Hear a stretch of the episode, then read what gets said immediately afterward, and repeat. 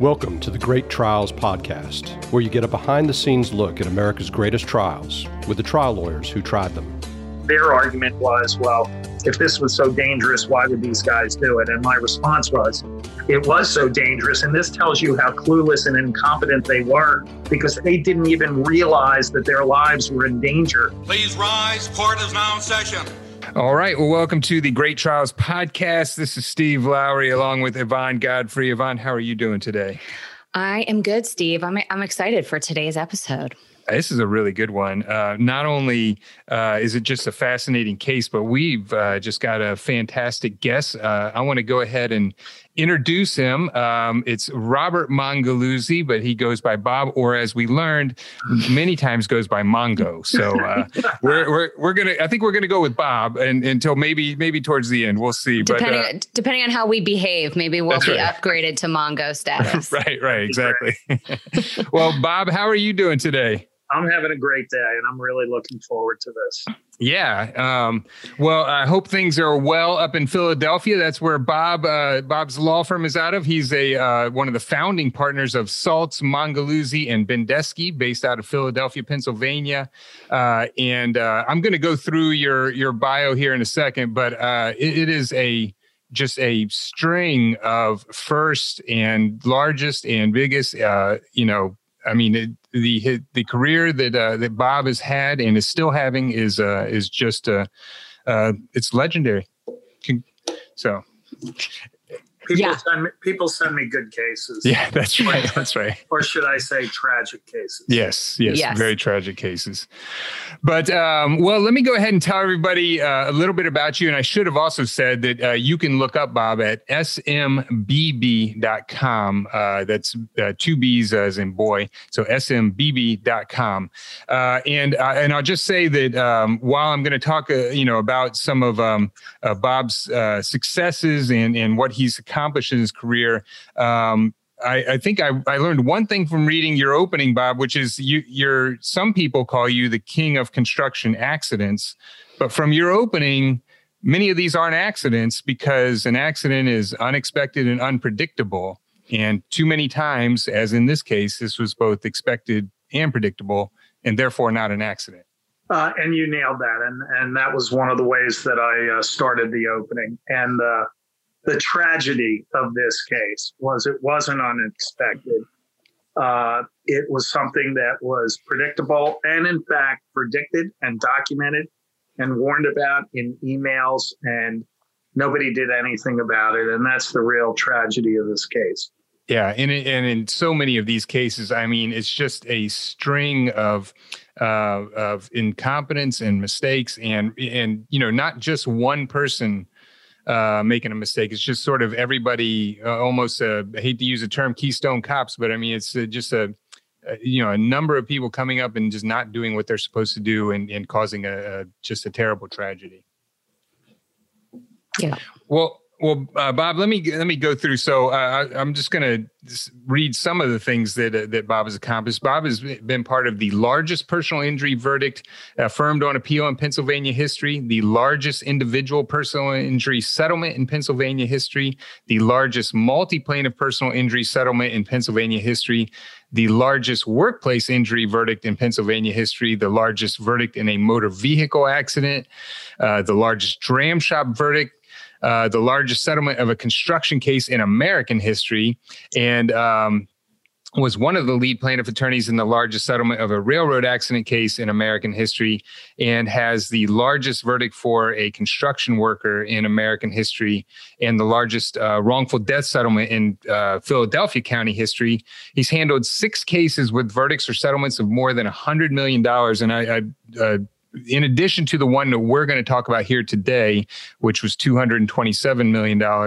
uh, he was uh, um, lead counsel on, on a a case involving uh, Amtrak, a disaster that happened there that resolved for $265 million, a case against U-Haul that was $160 million, a um, $150 million verdict, a $124 million verdict, and a uh, $101 million uh, verdict. And he's had uh, more than 400 verdicts and settlements in excess of a million dollars, has been inducted into the National Trial Lawyers Hall of Fame in 2018, was awarded the Legal Intelliger, Intelligencer uh, Lifetime Achievement Award in 2017, and was the Philadelphia Trial, Trial Lawyers 2019 Michael A. Musmanno Award honoree. So, uh, Bob, uh, just thank you so much for coming on the show, and thank you for uh, sharing with our uh, with our audience. And the 265 million is 265 is the same number of Springsteen concerts I've attended. So, oh, that's awesome! so that's my lucky number. I have not been to a Springsteen concert. It's it, it is one of my bucket list items, and uh, and I, I want to go. And my my partner did say uh, uh, my partner did get to go to see uh, Bruce up when he was on Broadway a couple years ago, and said it was spectacular. Yeah, I saw that five times, but only four on Broadway. I saw the rehearsal. Oh wow! Wow! Yeah. wow. That is awesome. Well, Bob, such terrific results, but I know it was torture probably sitting there listening to them. And as as, as you pointed out, um, earlier, unfortunately, you know, you're involved in these cases with where the scale, like the one we're going to talk about today, is massive, and the the tragedy is is massive. The loss of life and the injuries are massive. And Steve, it just feels like this really um, tough shift from the most recent episode we recorded. I don't know what order they'll air in, but was a, you know, false imprisonment case where, yeah. you know, it sort of felt like vindication. It felt almost like a, a happy ending to a story. And and sadly, in the case we're going to talk about today, you know, it's just it's still just such an unbelievable tragedy tragedy. And and I'm sure we're going to talk more about it. But um, for people who don't do construction law and haven't seen a lot of the um, you know how the sausage is made it's pretty terrifying it yeah. really is it really is and this happened uh, uh,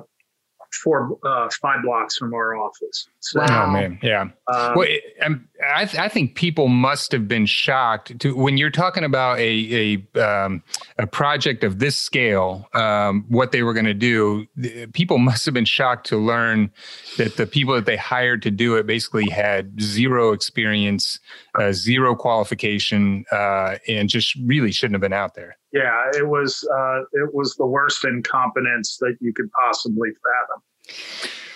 Well, um, let, let me go ahead and give the uh, give the audience a little background on the case, and uh, and Bob, if I mess anything up, be sure to let me know. Well, uh, but this was uh, it, so generally, I guess it's known as the uh, as the Market Street building collapse. Uh, the name of the case would be Harmon et al. versus the Salvation Army, uh, uh, Basciano, um, uh, STB Investments, and there's a number of other defendants, and we'll talk about that as we as we go. Uh, but essentially, what happened was is that um, uh, this uh, person, Richard Basciano, and his company STB Investments, had a plan to um, I guess, demolish and renovate a block on Market Street in Philadelphia. And the idea was is that they were going to um, uh, demolish all the buildings there. I think there's maybe five buildings total that they were going to de- demolish, and then they were going to build a twin tower high wa- high rise residential. Um, uh, uh, facility, uh, you know, apartment complex or condo complex there um, mm-hmm. was the, was the idea. Um, and essentially, uh, what happened was is uh, both Mr. Basciano and his um, his company and the people who work for him are, are mainly based out of New York. So they hired some people to be on the ground in Philadelphia, including an architect uh, by the name of uh, uh, uh, Marinkos, Pla- Plato, Plato Marinakis. Marinakis. Okay, I said uh, Plato Marinakis was the um, was the architect who was supposed to be supervising uh, what happened, and then the uh, uh, basically a couple of guys who were supposed to uh, demolish it. A person named Griffin Campbell, and then Son, Sean Benschop. Is that Benschop. Okay. Yeah, I just want to say that we've decided to test your pronunciation ability. yeah, I know. I know. with Mongeluzzi, Basciano, and. So, I, I, I know. I know. I definitely screwed up a couple of those, but. Um, well, uh, and and so and so there in this it, next to this project was a uh, Salvation Army thrift store, uh, basically a one story. I, think probably everybody's been inside a Salvation Army thrift store at one point in time in their life, you know. And what I found really just tragic about this case is not only what happened to everybody, which is terrible, but you you you know that people who are working at a Salvation Army uh, uh, thrift shop aren't doing it for the money. Um, they're there usually because they either believe in just helping other people and they and they just want to do the best they can. And then and then the people that are shopping there are people who really, uh, you know, e- either one just want to support the Salvation Army or two uh, need to be able to uh, you know buy things uh, uh, affordable. So they're um, really need uh, really need protection. I, I would say more than more than most. Um, but but I'll, I'll long story short this they were they were demolishing the building next to uh, the thrift store. And um, basically we're not doing it uh, the way they were supposed to at all. We're not following any of the osha regulations weren't following the ansi standards uh, weren't following philadelphia's own uh, regulations. Uh, and we'll go through this. Basically had no qualifications. The the person that was in charge, the contractor that was in charge of, of the demolition project had been involved in two row houses uh, where he was like the fourth person. He wasn't even the main person in charge, like, like the fourth person involved helping demolish two row ho- houses. And then all of a sudden he's put in charge of demolishing, uh, you know, five large buildings, including this four story building known as the Hoagie, uh, Hoagie C- City Building. City building. Um, that stood right next to it. So they so he's not qualified. And one of the keys that should have tipped everybody off is that his bid, I think, came in at more than two hundred thousand dollars less than anybody else's. Uh, and uh, and uh, Mr. Marinakis had, uh, had recommended him. I think maybe had known him from something else. Um, but es- essentially, the way they were they were under some time pressures in order to get this uh, demolished sooner rather than later. I think they were behind schedule, um, and the way they were demolishing it was basically taking out the joists and uh, taking away the lateral stability of the building, so that it was basically uh, like as you described, Bob uh, Jenga. You know, like pulling the pieces out of the puzzle, getting ready to fall, uh, and and then to I, I guess to add, and I didn't really uh, understand exactly why the Salvation Army was so um, just resistant to cooperating or or moving, but basically uh, they they were not um, uh, helping or, or cooperating uh, with the company in uh, allowing access and in um, making sure that their store was empty, uh, making sure that they had removed people, and basically they had gotten a number of warnings from uh, uh, basically the aide to Mr. Basciano. Um, saying that you know the the building is becoming more unstable. Uh, you need to you know help us. The more the longer you wait on this, the more dangerous it becomes. And they basically ignored him uh, and thought that he was being a uh, kind of blustering and bullying, and didn't want to listen to him. So all of that comes together. So on June fifth uh, of 2013, uh, the store is full. I think there was uh, was there 19 people in there uh, uh, some some working, some shopping, and uh, and they're doing de- demolition on this four story building right next door uh, to it, and the. Uh, the, the worst thing possible happens is that for uh, the I think it's the western wall uh, basically collapses down on top of the um, thrift store um, and there are a number of people that are trapped. Um, there were uh, seven people total uh, killed, and I want to make sure. Um, and 12 you're- injured.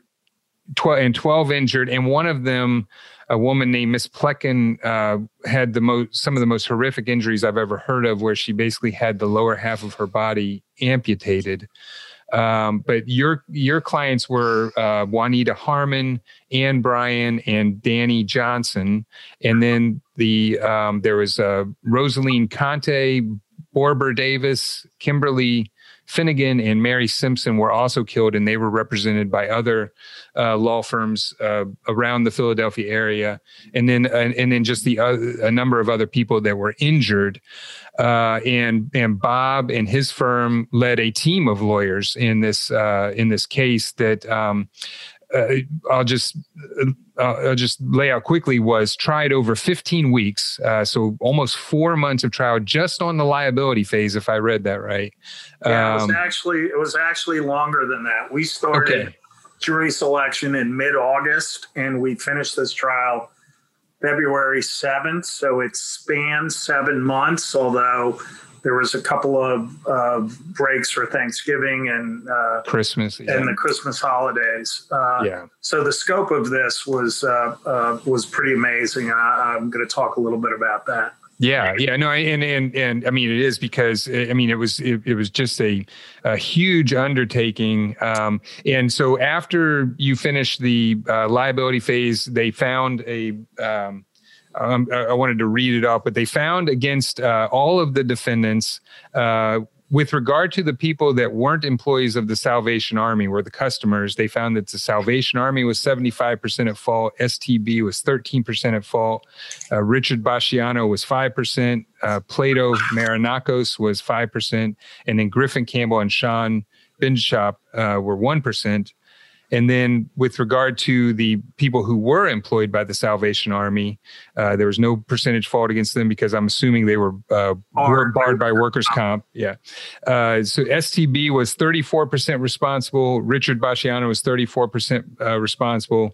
Plato Marinakos was 30% uh, responsible. And then Griffin Campbell and Sean Benschop were 1% apiece. And so after after that liability finding, uh, it, it, and it looked like they also made findings that would be would uh, justify an award of punitive damages too, if I read that correct.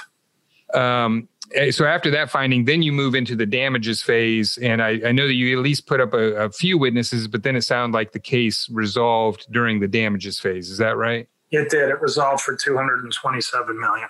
Okay, so two hundred and twenty-seven million dollars uh, uh, for the the entire case, which is, uh, I mean, just a, a tremendous, uh, uh, jo- you know, job by a by um, uh, a great team. And and you know, one thing I, I wanted to note, and I will talk about a little bit here, is that. Um, the lawyers that were on the other side of the case. Uh, Richard Sprague was a, a, noted, famous trial lawyer um, and had been involved in the investigation of uh, JFK's uh, assassination and of Martin Luther King's assassination. So, a very, very well known attorney. Um, had been hired by STB Investments, but um, so this is really um, just a uh, I'll be honest, in my mind, you know, because of the maybe it's because of how many people are injured. I, I, was surprised that there were there any parties that settled out before trial, or was this just against everybody? No, this went against everybody, and and and let me just first mention Dick Sprague, uh, an absolute uh, legend of Pennsylvania, uh, probably the most well known and impactful lawyer in in Pennsylvania over the last fifty years uh, a friend. Uh, Dick died a couple weeks ago at age 95. Uh, mm-hmm. he, at age 91, was in that courtroom every single day for the uh, the days we worked over that seven months, and and I had to deal with him and his presence in closing. And when we get to closing, I want to talk about that. So, Yvonne, the internet is getting more and more crowded, especially ever since the pandemic, and it's getting harder and harder to get noticed online. And you can have all the great verdicts in the world, but if nobody knows about them, then they're not going to come and hire your law firm. So, you need to find a company like Digital Law Marketing. That's right. It turns out that what you put on the internet is no good if people can't find it. And Steve, we've talked about this, but now that I finally know what SEO is, which is search engine optimization, it's really important that your firm's site is is maximizing the hits that it's going to get. And something that Digital Law Marketing is doing that's really cool right now is they're offering free SEO audits uh, for law firm campaigns. So that's something our listeners should take advantage of. Yeah, because it's hard to get around the internet and know how to make yourself visible without having somebody help you. And they are the experts in this. And not only will they help you design your website if you need to, they'll do your content marketing, they'll do your search engine optimization, as Yvonne just said, they'll do your pay per click marketing, social media marketing, and they also will offer full management on Google's new local service ads, which we just learned about and are trying to get into. But it's another way that you can put yourself out there and get people to know who you are. And digital marketing is great at it. Exactly. And, uh, you know, one of the things I think is cool is that you work with them and they really make you feel like they know your firm and they know you and that they help you with your web presence so that it feels individual. It doesn't feel cookie yeah. cutter. It feels like they know the people at your firm and they get what you're trying to accomplish. Yeah, it's not like they already have a website done and just give you one that's already been done, but they will spend time with you, get to know your personality, put your personality into the website, and you should go visit them at digitallawmarketing.com. That's digitallawmarketing.com. Tell them, tell them we sent you. Now, in fact, I, uh, I, I thought the way you handled the closing, especially with somebody uh, who's obviously uh, very well known and and and uh, and legend, was uh, masterful. So I, I, definitely want to talk about the uh, the closing. Okay, so um, can I chat a little bit? Yeah, yeah, yeah, yeah. Go ahead. Go ahead. Okay, so um, first, let's start with the problems that we have. So uh, the uh, the building that's being demolished is owned by Richard Basciano and STB. Uh, he has a right hand man, Tom Simmons, who's his property manager. No experience whatsoever in managing a, a demolition project. They hire as their owner's representative Plato Marinakis, an architect who's never uh, acted as an owner's representative. They select as you've uh, talked about Griffin Campbell as the demolition contractor, has a total of eight days of demolition experience, has spent 18 of his last 20 years working in a food truck. Um, uh, unlicensed, inexperienced, no knowledge of the standards. Well, and then the building falls on top of the Salvation Army. So the Salvation Army has its employees killed. Uh, their building is demolished. Uh, Benschop, who's the excavator operator, is high on marijuana at the time. He gets arrested. Griffin Campbell gets arrested.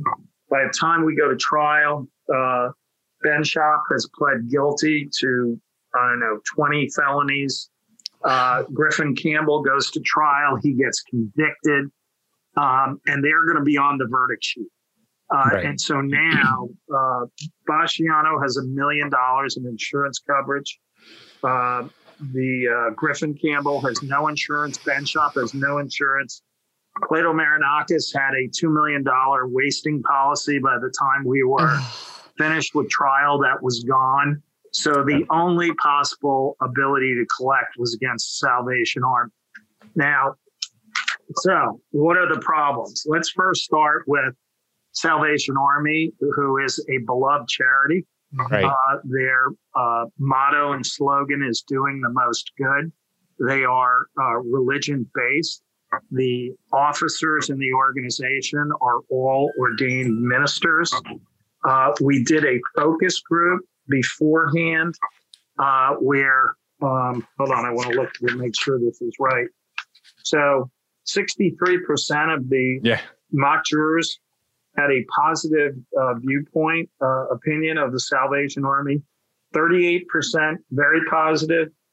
63 and 38 is 101. So 101% of the right. people had a positive opinion of the Salvation Army. We were now going to attack them. The out, uh, licensing and inspection off, uh, inspector who was out weeks before the accident commits suicide afterwards.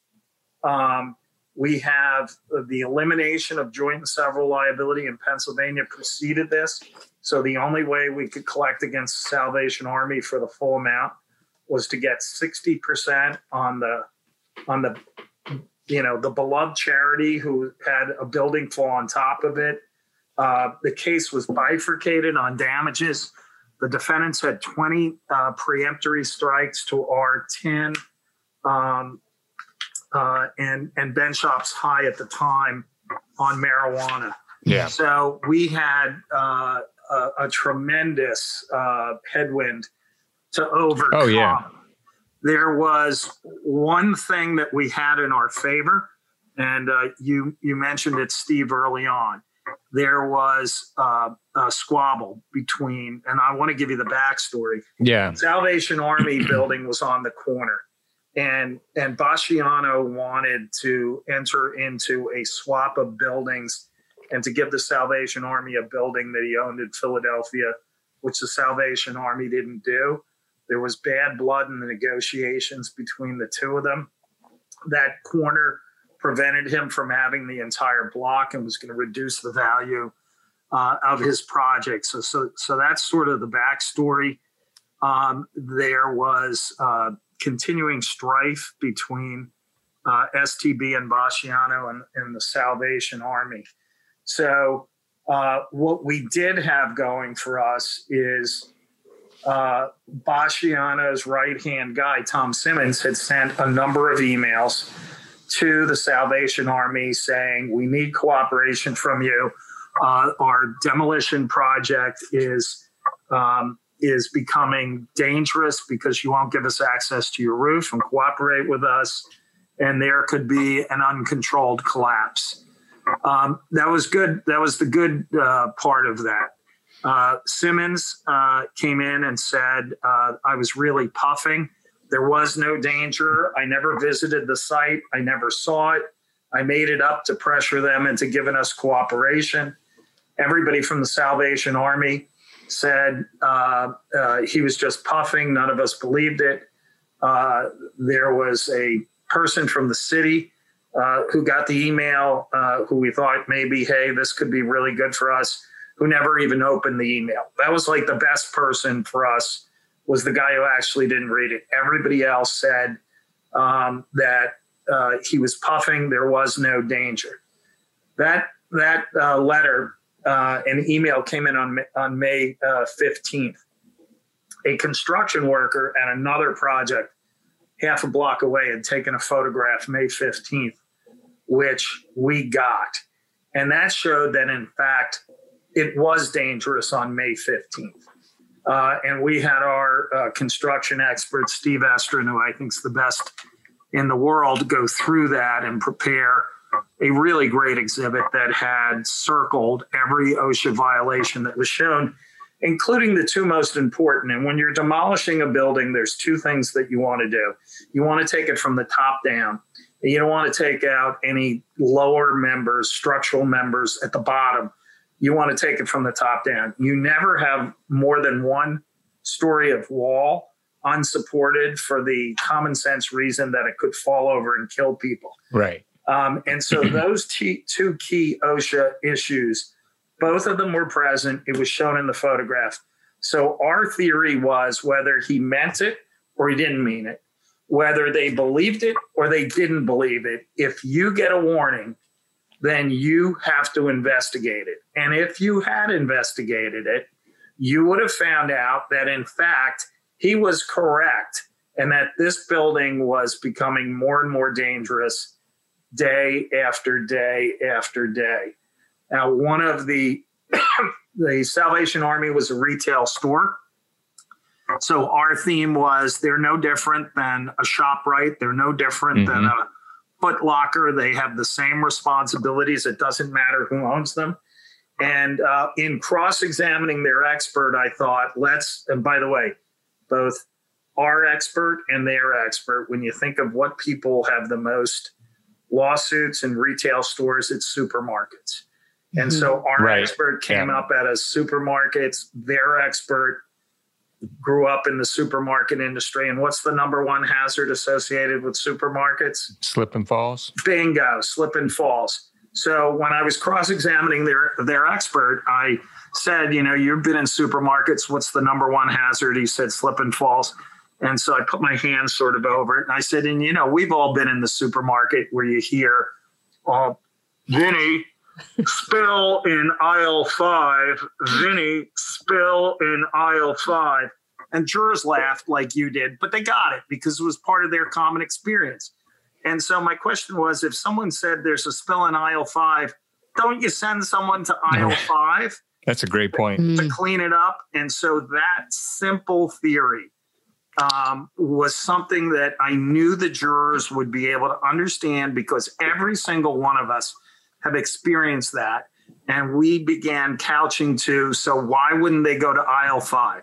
Right. the supermarket manager supposed to say, oh, well, you know, the person who reported the spill in aisle five, maybe they're making it up or maybe they're just puffing.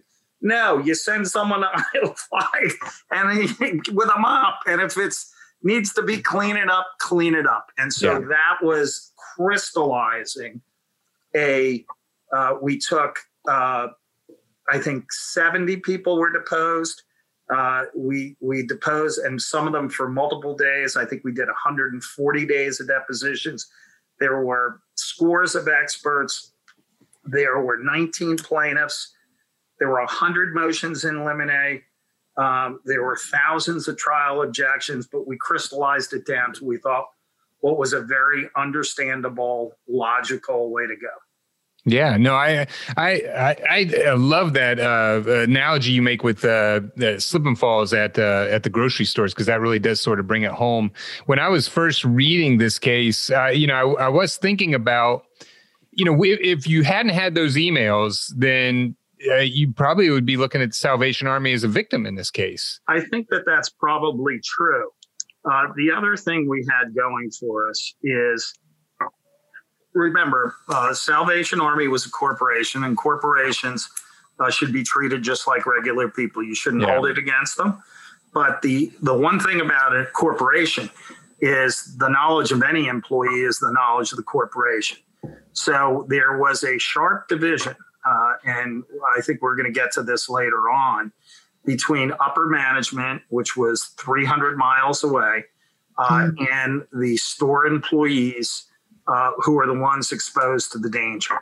And right. one of the things that happened is that the upper management, uh, uh, the colonels and the majors, uh, never told the employees at the site that they've been getting this these emails warning of the danger. Um, so, um, and the jury did not take kindly to that, as you might imagine. Right, right. Yeah, yeah I mean, the emails when you read them are, you know, I think a lot of times we have cases where um, the emails st- still end up sort of being important, but they're kind of um, you know, they're sort of written with the tone that somebody might be looking at them someday, or, you know, whatever. They're kind of they're a little bland. These emails are pretty crazy just in terms of, you know, I, I, get that he said he was puffing, but I mean, he literally says an about to collapse building. I mean, yeah, I mean, yeah, yeah let's go over it. May 10th, every minute that passes increases the liability exposure for all parties.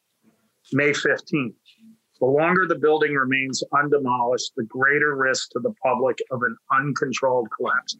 The very exact thing that occurred was predicted three weeks beforehand. Uh, May 29th, there's increased risk and danger. May 31st, we need access to your roof to minimize risk, danger, and expense. So these were not just, you know, soft warnings. These were right. strident, uh, right to the point warnings about exactly what occurred. Well, and, and it looks like I know you, you said that Mr. Simmons uh, said that he was just puffing, but they also uh, had some of these from a, a, lawyer, right? That's correct. So STB's lawyer wrote the uh, uh, the longer it remains undemolished, the greater the risk to the public of an uncontrolled collapse and he sent that to the Salvation Army. And as we know, uh, the attorneys are the agents uh, of those companies, and so they were bound with that knowledge. Um, and um, but you know they had the defense that nobody believed it; it was puffing. Uh, while this was a case about the Salvation Army, it very much became a construction case uh, because the key issue, at least as I, in my view, and there was debate about this amongst the plaintiff attorneys, and uh, I think uh, the viewpoint that we adopted was the right one, which was the single most important thing was proving that on the days that they sent these emails, the danger was actually real. It didn't really matter whether the person who sent it was puffing or not puffing. It doesn't matter. They say there's a hazard. You got to take a look at it and figure it out. I mean, if you're having a party in your backyard and your neighbor says, Hey, my tree is leaning over your backyard, it's rotted and it's going to fall where you're having your kid's birthday party with 30 kids there, you need to go check that out. Whether right. they're just, you know, because they're being annoying neighbors and they just don't want kids in the backyard and they're making it up, you still got to make sure that your property is safe. So, Bob, did you get a sense? I'm sorry, Steve, but um, did you get a?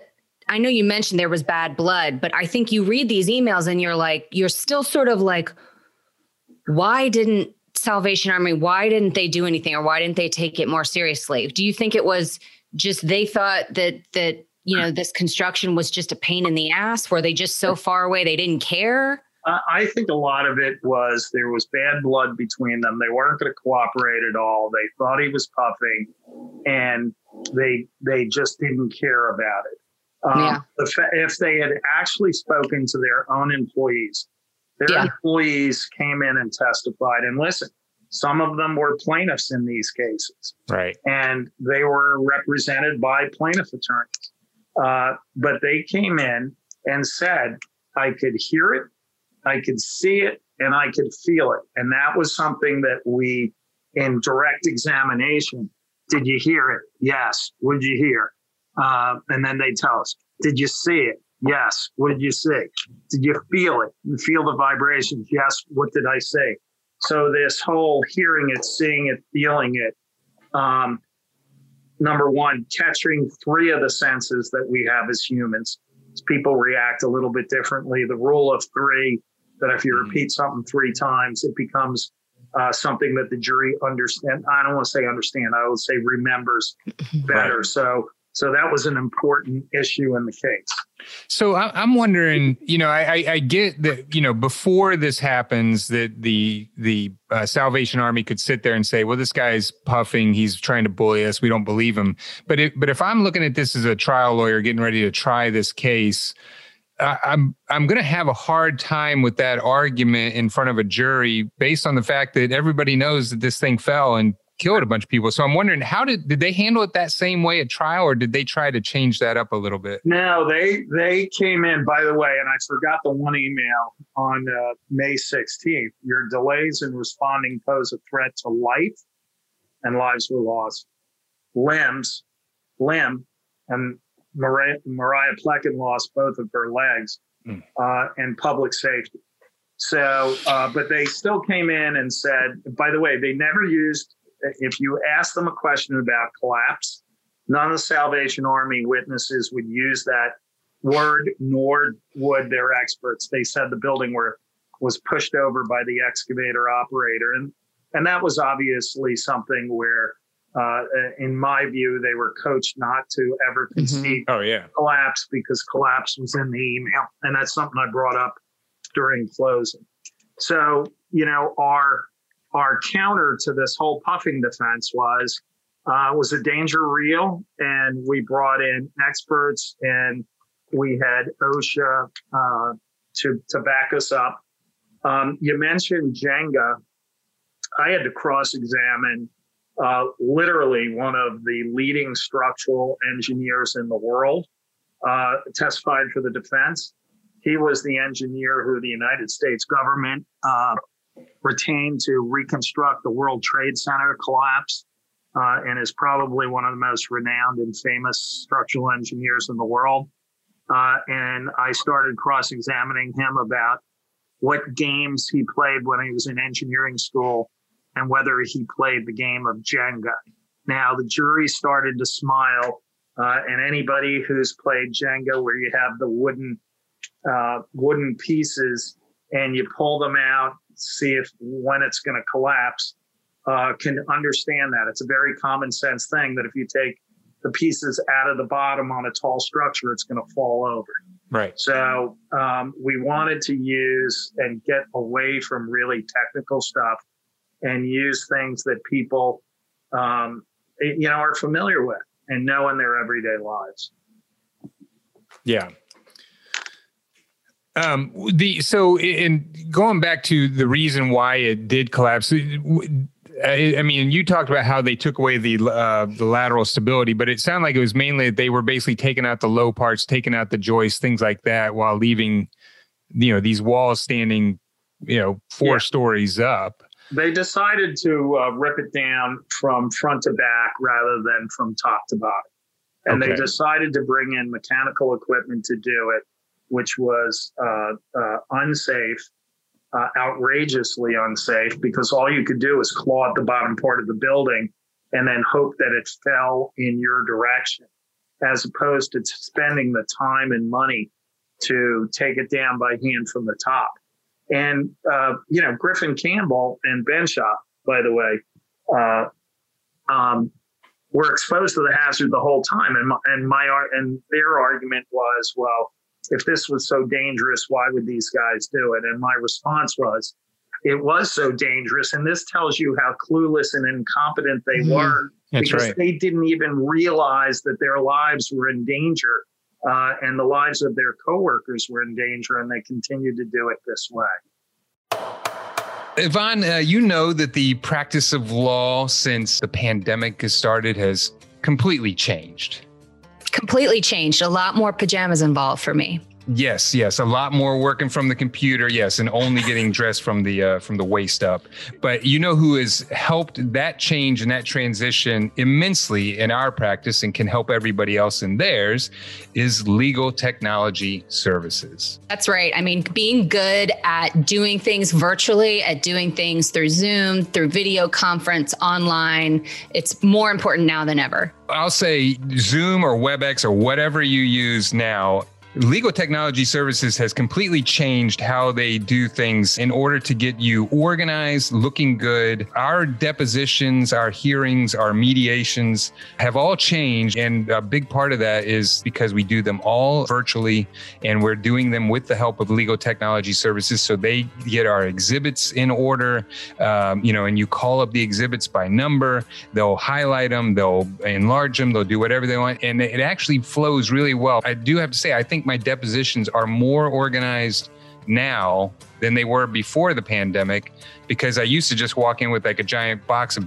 documents and then I'd pull out the documents and go through them. And uh, now I'm much more organized because of legal technology services. Yeah, and I mean LTS. I'm gonna I'm gonna call them LTS because we, yes. we're on a first name basis. you know, my favorite thing about them is that we work with them a lot. Their staff is really highly trained, and you can always count on them to represent you well. Whether they're doing your trial technology when we have in person trials one day, or if they're handling your depositions, or they're doing settlement videos, other kinds of videos documenting stuff for you. You can always count on them to conduct themselves well. Clients like them, judges like them, courts like them, lawyers like them.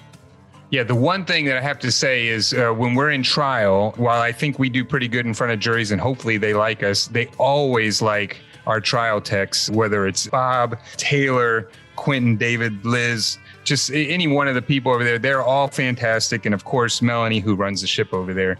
But they do more than just exhibits, they do day in the life videos, they do settlement documentaries, they do demonstratives, and everything they do is just excellent. And you can look them up at ltsatlanta.com. And I can say that if you call them and tell them that you heard about them on the Great Trials podcast, then you get 10% off of your first service. So look them up at ltsatlanta.com. And I do want to say, even though they're based in Georgia, they do work nationwide. And they, I know they've done trials all over the country. Uh, but look them up at ltsatlanta.com. I was curious, Bob. One of the things that um, in reading your um, pre-trial memo, which kind of helped me sort of um, figure out all the players and all the moving parts, there there were certain things you had pictures of during phases of constructions. There were certain things you didn't have pictures of because the people who were doing the demolition weren't really documenting things the way they should. And it sounded like you got a lot of evidence, or at least photos from, um, sometimes from bystanders or neighbors who took pictures. Some some testimony from day laborers. I'm wondering, just in general, how hard some of that evidence was to track down, and and how you sort of got your your arms around that. Um, well, one of the things we did, and you know, this is a really difficult decision to make, but I had the accident occurred or the tragedy, I won't call it an accident, the tragedy occurred on a Wednesday. Uh, and I had, you know, and I, I've probably done more construction accidents maybe than any lawyer in, in the country. Um, and I've done hundreds and hundreds and hundreds of them and, and other, uh, uh, famous uh, building collapses, including the collapse of the Tropicana mm-hmm. casino garage that killed four and injured 40. That was the one that, that resulted in a $101 million settlement. So I got a case literally the next day. Mm-hmm. Um, I knew that they were going to move the debris field uh, on Sunday through people that I knew. So I went into court and was difficult because there were people who hadn't been buried yet. Right. I had to file a lawsuit and and file a temporary restraining order uh, to get this done. Uh, but that lawsuit and the publicity from that uh, triggered uh, a number of people sending us photographs mm-hmm. that we otherwise would not have gotten. Mm-hmm. And, and I, I have to tell you, one of the clients that I ultimately did represent said I was pretty upset when I saw you at a press conference talking about the case uh, and talking about the debris field, uh, you know, when my daughter had not been buried. And, and I understand that. Mm-hmm. Uh, but I had an obligation to other clients, and I thought that was the best way to make sure that whatever evidence was out there wasn't destroyed that Sunday, and that we, you know, that the general public would know about it and get us evidence. And it turns out that the photograph from May 15th was the single most important piece of evidence other than those emails in the entire trial. So it was, uh, uh, it, I think it was the right decision, but mm-hmm. one that I certainly thought about yeah. before I made it. Yeah. Uh, and, and, I'll just say, as a sort of, I guess, practice pointer for our listeners, I mean, you know, uh, the more you can get the word out about you know tragedies like this you do find pictures that people just send you. And and then one one thing we do is go on social media and scour social media because you'll you'll find people who've posted them on facebook or you know something what they've just seen. And you can find all kinds of pictures. I've, I've got a trucking case right now where an explode it exploded. And a trucker who was going the opposite way caught the explosion on his dash cam and put it on facebook. Yeah we we uh, we actually have an explosion case involving a truck where one of the other trucks that was behind has the video of him smashing into a car and bursting into flames. So, yeah. um, so that can be, uh, you know, that type of evidence uh, can be case determinative. Absolutely. Yeah, but it is an interesting point to bring up. I think a lot of times there's things that we have to do as as lawyers because they're the best thing for the case that that can that can be misunderstood by the public or or seem like it's something that's for press or for attention when there's really completely other motivations for doing it. Um, but it, it, sounds like you were able to sort of, um, I mean, that person ended up being your client. So it sounds like they were able to understand why you did it. absolutely. Absolutely. Yeah. Well, um, I, I want to talk uh, about your opening uh, because there's you know several points in there that I think just were really uh, good, and I want to give you a chance to talk about how you approach openings. But uh, I'll just mention a couple of the sort of themes or or you know that you used in your opening. But one is w- what I mentioned right at the beginning of the show, which is that this was not an accident because an accident is something that's unexpected and unpredictable, and this was neither unexpected nor unpredictable. Therefore, it's not an accident. So I thought that was a great uh, way to start. But then I really liked your sort of four simple things uh, that your expert had laid out that you do, you know, when you're choosing who's going to do a, a, project like this for you. And it was, you know, I mean, it's common sense type things, but it's, you know, does your does the person have a contractor's license? Do do they have experience? Um, you know, do they have the right tools and employees, and then do they know the safety rules? Safety rules. Yeah. Uh, very, very common sense. And I think that most people who are working would have some experience. And it seems like those are questions that you should ask. And, you know, you look at Griffin Campbell, he was unlicensed, he was inexperienced, he didn't have uh, employees, he didn't have a truck, he didn't have a bank account. Um, so he, had, he didn't have any demolition tools. He had none of the tools and he didn't even know that there were safety rules. Now we've used the the acronyms OSHA that stands for the Occupational Safety and Health Administration. They have very detailed r- rules for the construction industry, and demolition is part of the construction industry. Uh, ANSI, the American National Standards Institute, has standards on demolition. Uh, uh, the International Building Code has certain standards regarding buildings and demolition, and uh, so does the city of Philadelphia. So, and they violated every code, as I mentioned in closing. I, I mean, you know, unless there are codes in other galaxies, uh, they violated every code that actually existed. Right. So, right. Yeah. Um, Bob, you, you um the you know you mentioned all the the different sort of I mean ignorance of the safety rules, which is even beyond um, kind of what you would expect. Um, you know, there was some stuff in the record about people introducing themselves as engineers, but they weren't really engineers. I'm curious, just in general, with how many construction cases you've handled. How often is this kind of thing going on? It happens a lot. I mean, you know, I've had so many people where I've got a project superintendent and uh, I'm like, uh, what are the OSHA fall protection regulations? Uh, I don't know. Well, the contract requires compliance with OSHA, right? Yes. Uh, and OSHA has fall protection. Yes. Well, how would you comply with the contract if you don't know OSHA? And I had a guy once say, that's a good question. I said, Do you have a good answer? he looked at me and shook his head. And I said, I most certainly do not. uh, in another case, I had a guy said, You knew there was OSHA? Yes. Uh, and uh, did you did you know what the rules were? now?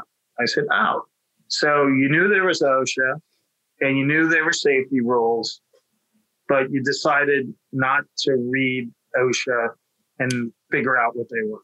Uh, yes. So uh, it's getting better.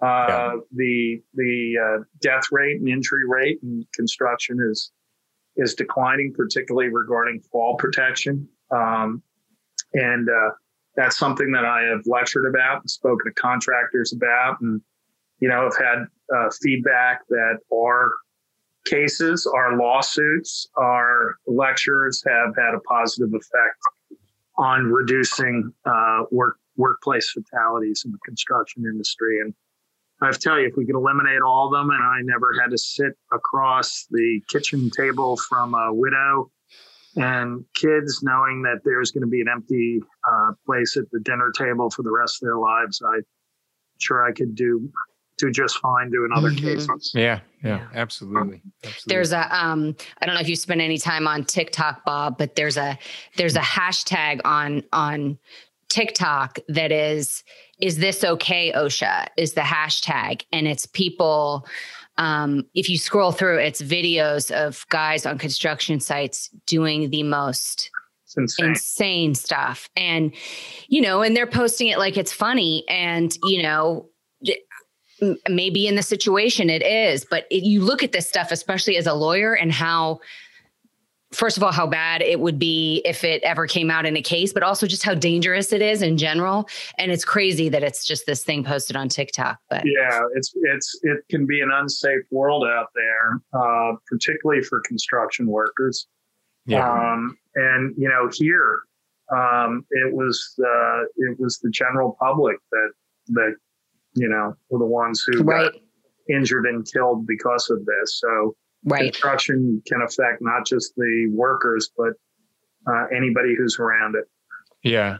Well, I I, I kind of was wondering you know, we didn't uh, read the uh, the cross and uh, direct of Mr. Basciano, but you know, you had developed this theme that you know, every, basically every person at every level was inexperienced, didn't know what question to ask, didn't even didn't even ask any questions, didn't do any kind of vetting, and then, um, but it seemed to me that that Mr. Basciano and his company had been involved in construction projects all his life and all up and down the East Coast. What was his explanation for not doing any vetting?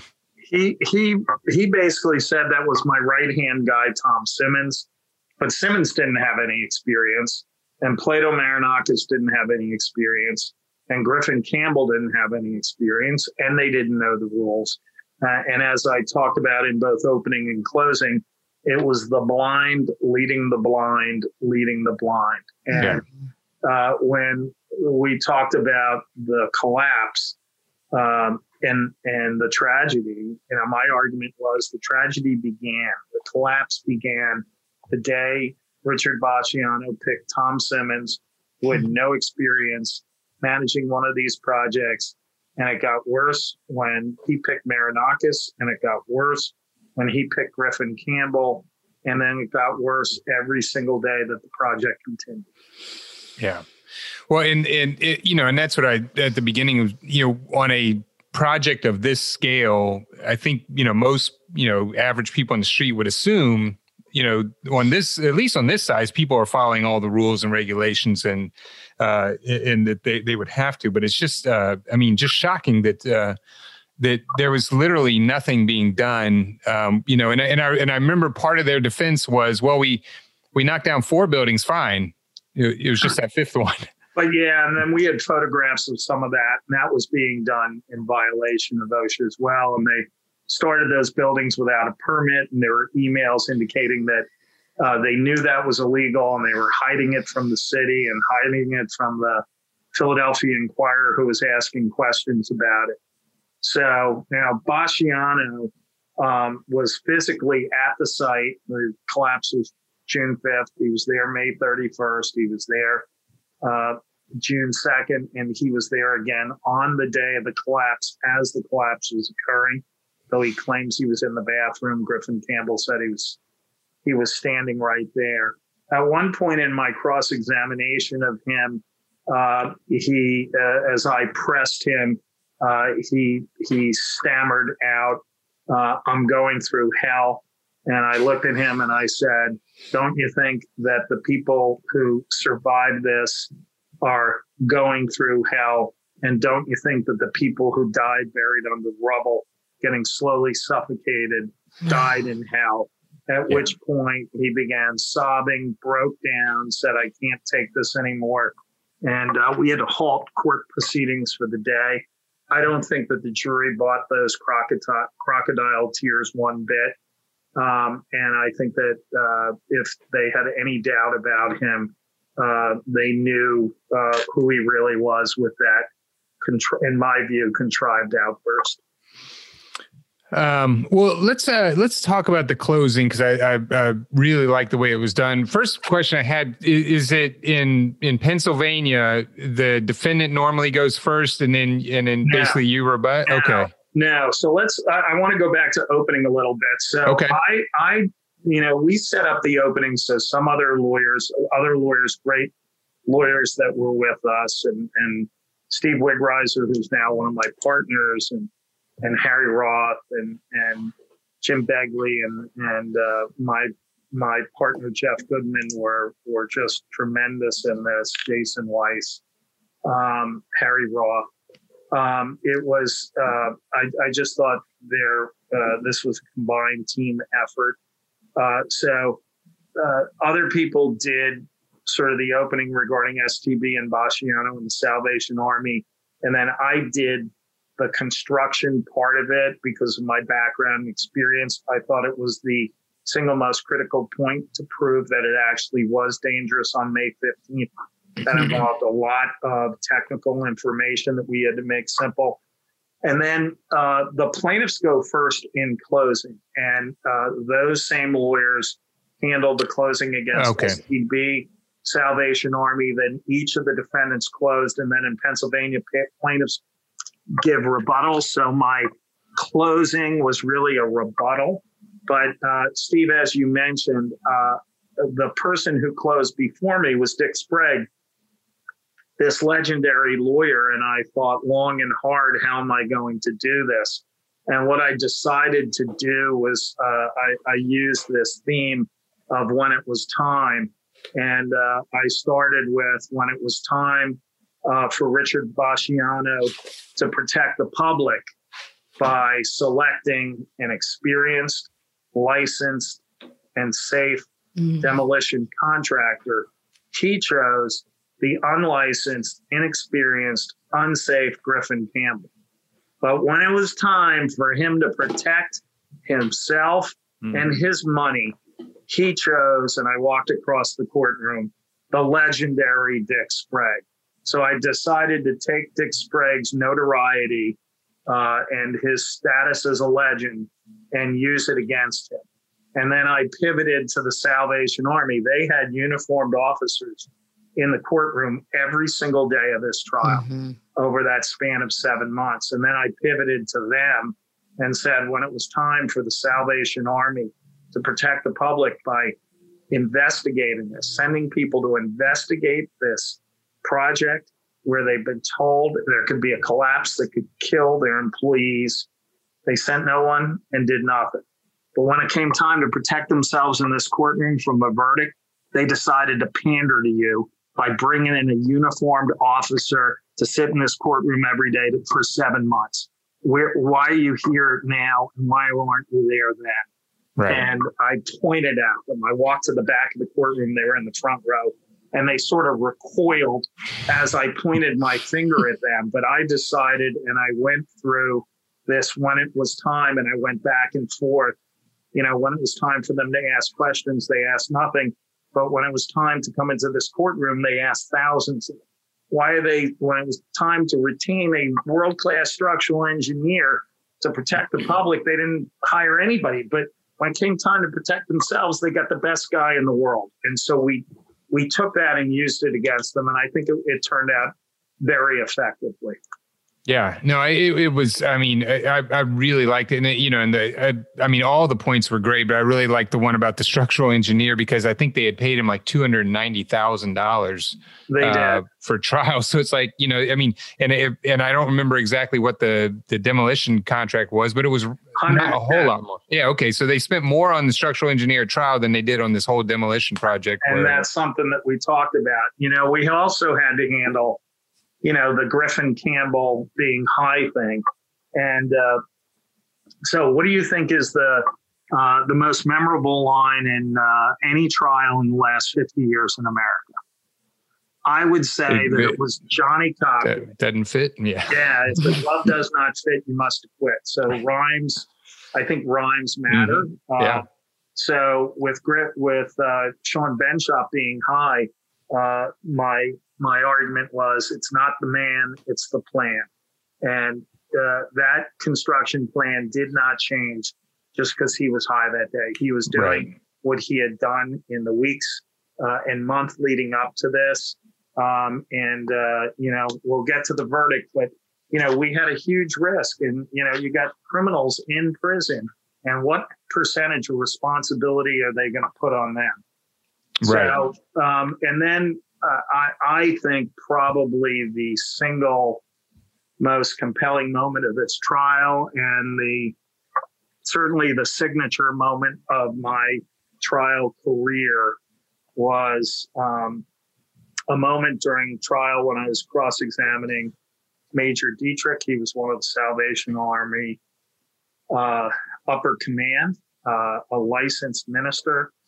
Uh, and I brought the jury back to that in closing because I thought it typified the entire case. And our argument had always been the Salvation Army pretends that they are something, uh, but they are really something else. And you're going to see it during this trial. By the way, our jury focused research showed us that the people who were most supportive of the Salvation Army and their mission going in before they heard any of the evidence would be if we proved that they did wrong and they knew about it, they would be our strongest jurors yeah. going forward and most likely to find for us and most likely to give us big dollars. So I went back to and I ended my my closing uh, with, you know, we're all going to remember this trial for the rest of our lives. Um, every one of us. We've been here. You know, we started in August. It was 98 degrees, and it is 14 degrees outside, and there's an ice skating rink outside. We're going to remember it. Everybody may have a different memory, but we'll remember it to the day we die. And I said, and what I will remember was when I was cross examining Major Dietrich and pressing him hard. And he, you saw him. He looked at me from the witness stand, picked up his finger and pointed at me and said, Mr. Mongeluzzi, this was a terrible tragedy. And I pray for the victims every night. And I hesitated. And I walked up to the, the bar of the court. I looked at up looked up at him and, and softly asked him, "What are their names?" And for anybody who's a trial lawyer, mm-hmm. that 10 to 15 seconds of silence is like an eternity. Mm. And he finally stammered out, I, uh, uh, uh, uh I, uh, I read their names when it happened. I must have forgotten them. I pray for them generally. And I looked back over my shoulder and said, I guess their names weren't important enough to remember, and sat down. Mm. And yeah. uh, that was the last question that I asked him. And it, uh, in my view, that showed the Salvation Army and uh, what they were pretending that they were and, and, and how they had acted in this case. And I thought, in my view, that was the signature signature moment of the case. Um, certainly, no no trial is ever won by any one lawyer when there's other lawyers who are so good. We made thousands of consequential decisions but uh, that was for me a, a really memorable moment. Yeah, that's powerful. Mm-hmm. Oh my um, gosh. I would be, I would have been squirming and like, but I mean, that's what you have to do. You have yeah. to bring yeah. out those difficult moments. Yeah. I mean, listen, a lot of people have said, did you know what the answer to the question would be? And I didn't. First of all, if I had asked the question before in deposition, I sure as heck wouldn't answer it, ask it in in trial because if I had asked in deposition, he didn't know it, he was sure as heck would know it at trial. Oh yeah, yeah. So I had to. It was a judgment call, and the reason I asked it is about a year earlier, I'd done a seminar on how to handle pretrial publicity, and there was a PR person there was someone who, who, who consults with corporations when they're having catastrophes and public relation crises. There was a defense attorney who talked about it from the defense perspective. I talked about it from the plaintiff's perspective. And that day there was a shooting. And um, you know, right before I had come over to the seminar, you know, I was reading on the internet, and of course there was the standard line like the you know the victims were in our thoughts and prayers. And I remember telling the PR person who was a friend of mine when I spoke about it, talked to him that night. I said, I'd love to be one of those reporters and ask them, the, the victims are in your thoughts and prayer. What are their names? Yeah. And he sort of chuckled about it. And I'm telling you, when he gave that answer, that's what my brain went back to. Mm-hmm. And it was just an instinctive go for it. Now, I was also prepared to if he got their names right, there was some other stuff where he had forgotten stuff that was on emails that was important. And I was going to go back and forth. Oh, you remember the names of 19 random people, but you don't remember the own emails that you both send and receive. So I had a fallback on it, mm-hmm. but um, it was an important moment for me. Mm-hmm. Yeah, no, that's a huge moment. I, I also want to, um, I want you to talk a little bit about the way you handled. Um, is Dick Sprague had had made a pretty impassioned argument in his close, and and you handled it, I thought, really well. Um, you know, and, and brought up some of the points that he brought up, and but you know, also you know showed him you know the respect that you obviously had for him at the same time you know, kind of went through and took his arguments apart. Now, I just want to talk, want you to talk about how you approach that. Yeah, well, you know, first of all, the other thing I want to tell you is this trial was done totally electronically. There was not a single piece of paper during a trial that spanned seven months. Uh, we so my directs, my crosses were all electronic. Uh, I almost always do it that way. It's like for me, it's like having a um, a teleprompter because I go through the slides in my head and I know what I'm going to say. But if you're preparing a close in that way, then and you're also given a rebuttal where you need to talk about what the uh, other opposing attorney is doing becomes more complex mm-hmm. to be mm-hmm. able to figure it out in your own mind. So, um, but there were a couple of things he said. He, I mean, he had argued that the plaintiffs had filed this for revenge, and and uh, uh, I went after that strongly, and I looked him straight in the eye and said, "You're dead wrong. They didn't come here for revenge. They didn't come here for sympathy. They've had plenty of it. They came here for justice." And that's what it, I turned around the jury and said, "That's what it's about." Uh, he talked about how Griffin Campbell was a bull in a china shop, and and uh, I came back and said, well, you know, if Griffin Campbell was the bull in the china shop, shouldn't we hold the person responsible who put the bull in the china shop, mm-hmm, which is right. probably a really unwise thing to do.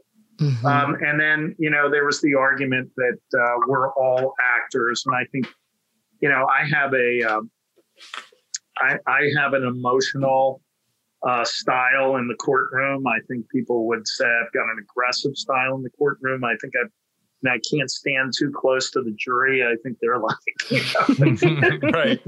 Go back. Um, but I, listen, I think that they they uh, they respect it, and I think that they they. Uh, I think one of the things, one of the strengths that I have as a trial lawyer is that um, my mom died when I was 15. And so I have, uh, I've felt the loss. I know what it's like to have an empty chair at the kitchen table. Mm-hmm. Um, and I know what that, uh, and I know, you know, after the funeral, when everybody goes back to their life, what that emptiness feels like. And, um, I think jury, juries know that I really feel it because I, I have felt it. Um, so when we were said to be actors, you know, my pitch was that, you know, this isn't an act and it's not a play. Mm-hmm. Uh, this is real life horror and uh, they feel it every day.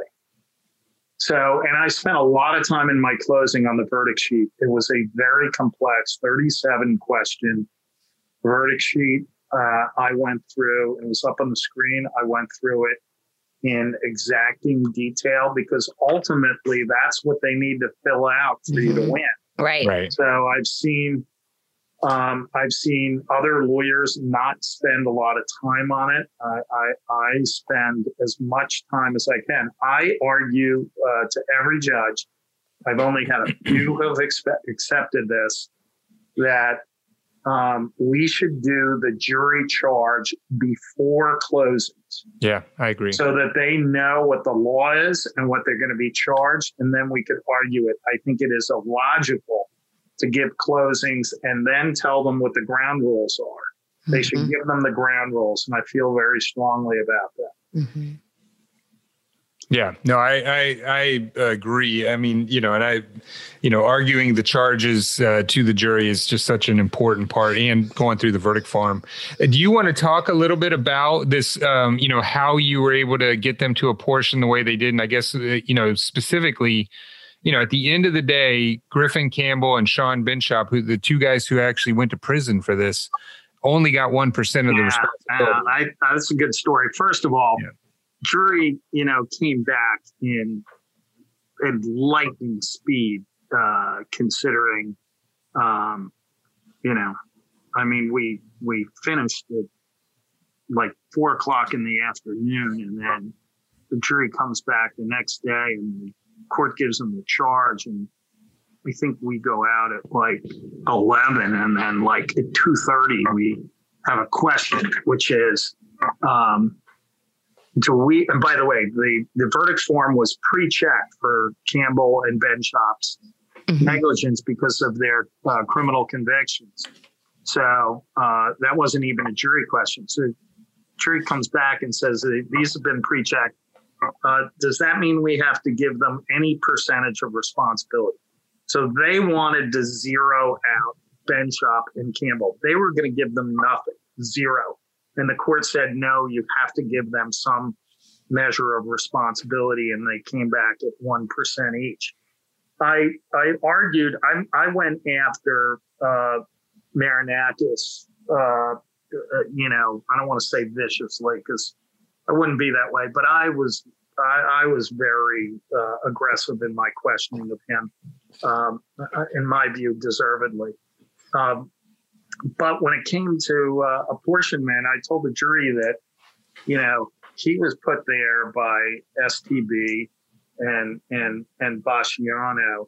Um, but this case was really about the Salvation Army. That's why all these people were there. My clients didn't know anything about STB. They didn't know anything about Richard Basciano. They were there because of the Salvation Army, and the Salvation Army is the one who owed the duty to them. And I argued that the uh, the responsibility was overwhelmingly uh, for the Salvation Army. And I think that considering I had gone after Basciano and STB and Marinakos, um, there were some who thought that, uh, you know, I shouldn't have gone after them that aggressively, but I think it gave me a lot more credibility with the jury mm-hmm. to say, and I said it to them, I went after him. I'm the first guy who would tell you who has the overwhelming responsibility here. And let me tell you why it's the Salvation Army. And so we needed 60% on them. The jury found them 75% responsible. But they also found them responsible under intentional tort. So they found that they intentionally uh, failed to disclose a material fact. That is, that they were warned that the building was going to collapse and mm-hmm. people could be killed something that every customer who walked into that store should have known about. Mm-hmm. Uh, I got to tell you that if I was walking in and they said, "Hey, there's demolition next door. We've been warned there's going to be a collapse that could kill people," I'd turn around and I wouldn't walk in the store. They took right. that choice away mm-hmm. uh, from these victims. Uh, and so the jury came back and, and found the Salvation Army 75% responsible and found them responsible for intentional torts and they found reckless and outrageous conduct, which they found for every one of the other defendants. So, with the exception of Campbell and Benschop, who we did not sue on a reckless uh, theory. And then, uh, you know, and then we went into damages for, I'm going to say three days, and then the case, the case resolved. Yeah, and I, I you know, I, I, didn't get to see a lot about the damages. I saw that your um, client Juanita uh, Harmon, uh, she had been a, a secretary at uh, Wharton uh, School mm-hmm. of Business, and um, and then you know what it was. I think you had her son on the stand who sort of just walked through her life and you know what she was like. And and but one thing I thought uh, you know was just really. Um, troubling for me. I mean, you know, was that she, you know, uh, was caught under this rubble pile for like eight hours with her neck broken before she passed away. Yeah, uh, all all of them that were buried uh, did not die immediately. That none of them had head injuries or brain injuries. They were asphyxiated and they were crushed to death.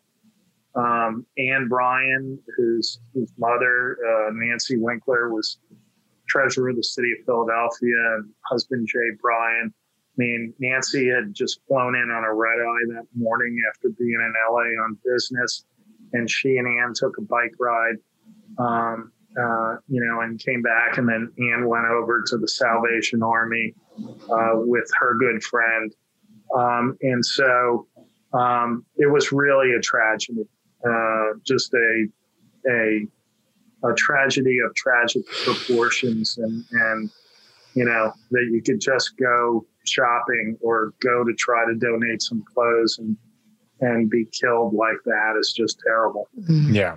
Yeah absolutely. Um, and then so three days in you were able to work out a resolution for the the case and, and get the uh, case completely resolved which is great for the clients. It, it is. I mean this would have been on appeal for years Um, you never know how the verdict would have turned out. Listen, maybe it would have been more, maybe it would have been less, but um, it brought, I don't want to say closure, uh, because I think anybody who suffered that loss, particularly when it's tragic, you know, and someone dies suddenly, um, you know, it's it's it's just a it's just a terrible, terrible thing. I mean, you know, uh, one of the women that were that that was there was it was her first day on the job. She was killed.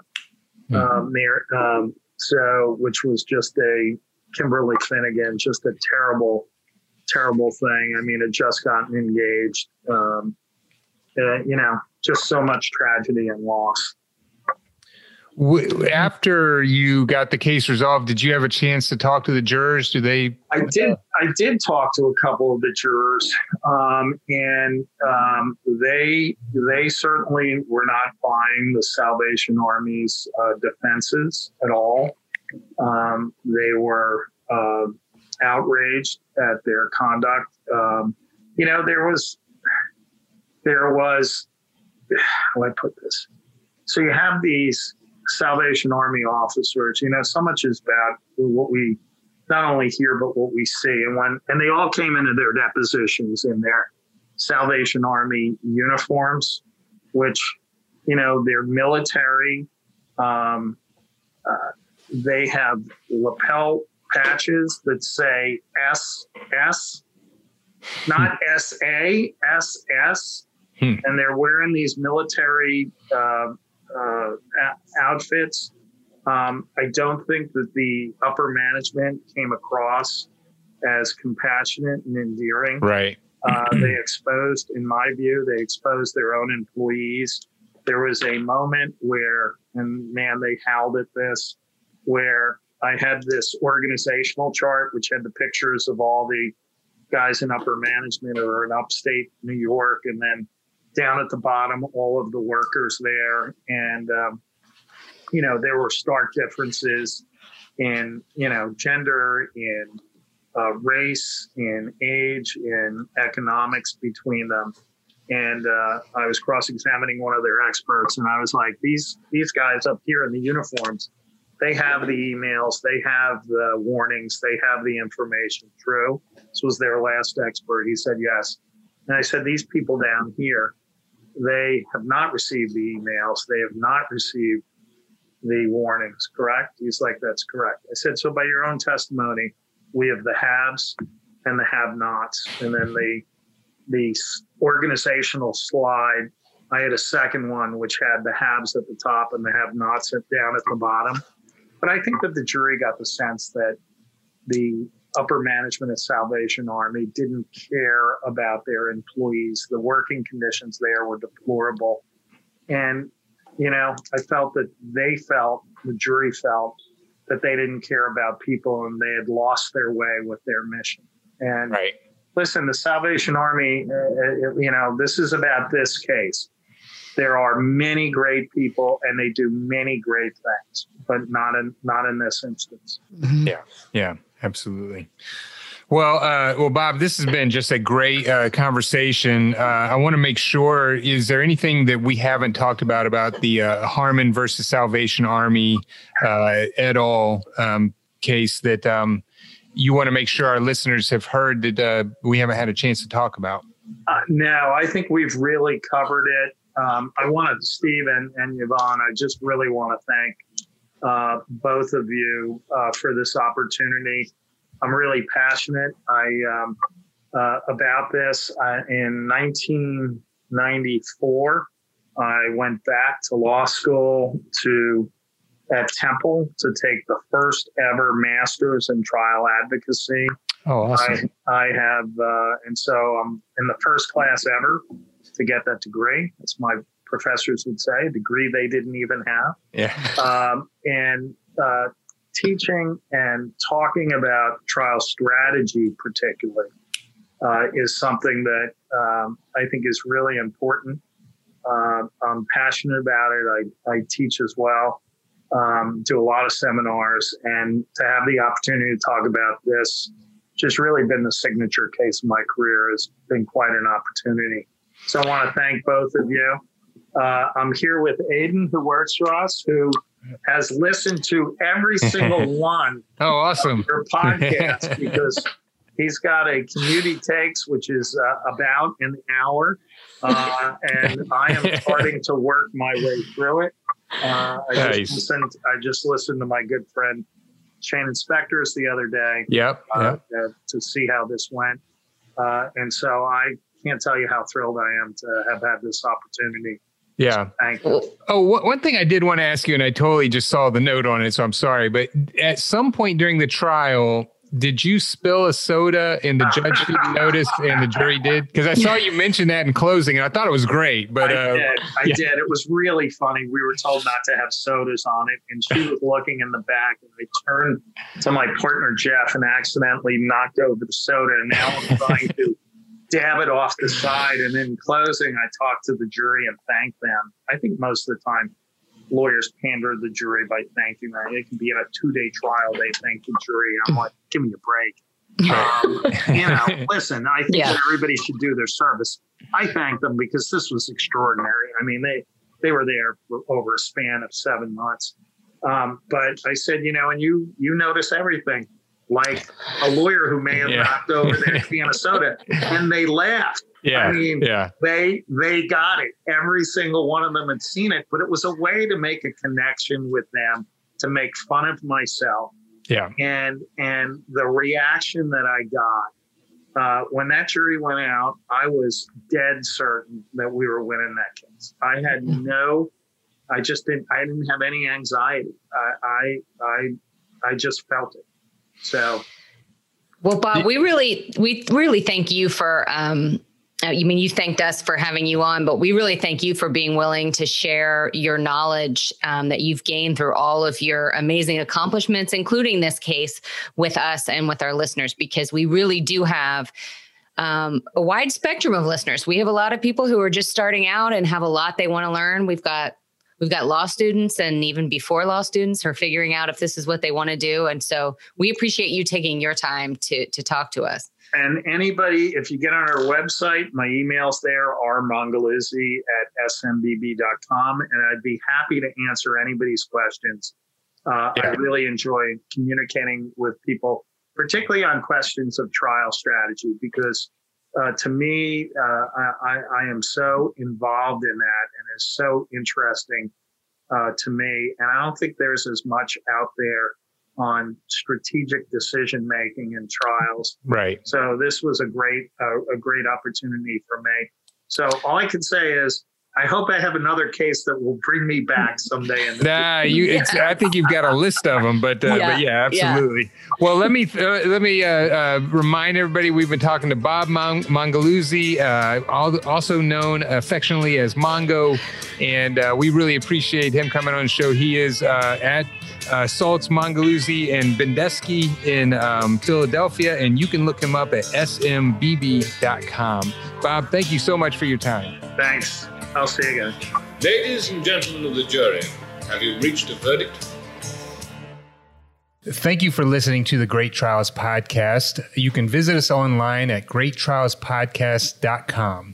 We realize in the show that sometimes we use terminology that not everybody would be familiar with, or that uh, we haven't uh, always explained every part of the jury trial process. So we've done two special shows one on legal terminology, and Yvonne, that's going to be hopefully not that boring. Uh, we, we, we've uh, included a number of people in that so that uh, we can make that more entertaining, and a show on the jury trial process. And we've also put uh, links to those episodes on our greattrialspodcast.com, as well as a uh, glossary of the legal terminology on the uh, website.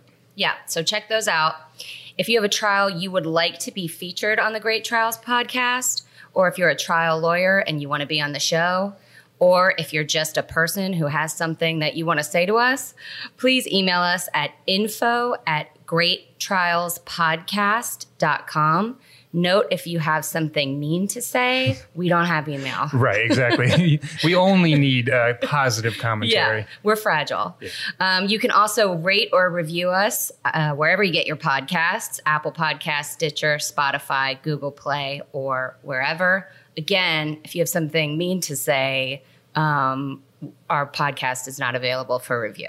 We we also want to thank uh, the people behind the scenes. Uh, one is Taras Misher, who is our uh, uh podcast extraordinaire. Uh, he is from Podcast on the Go, and Allison Hirsch uh, from Capricorn Communications. She is a magician when it comes to putting these shows together and getting them scheduled.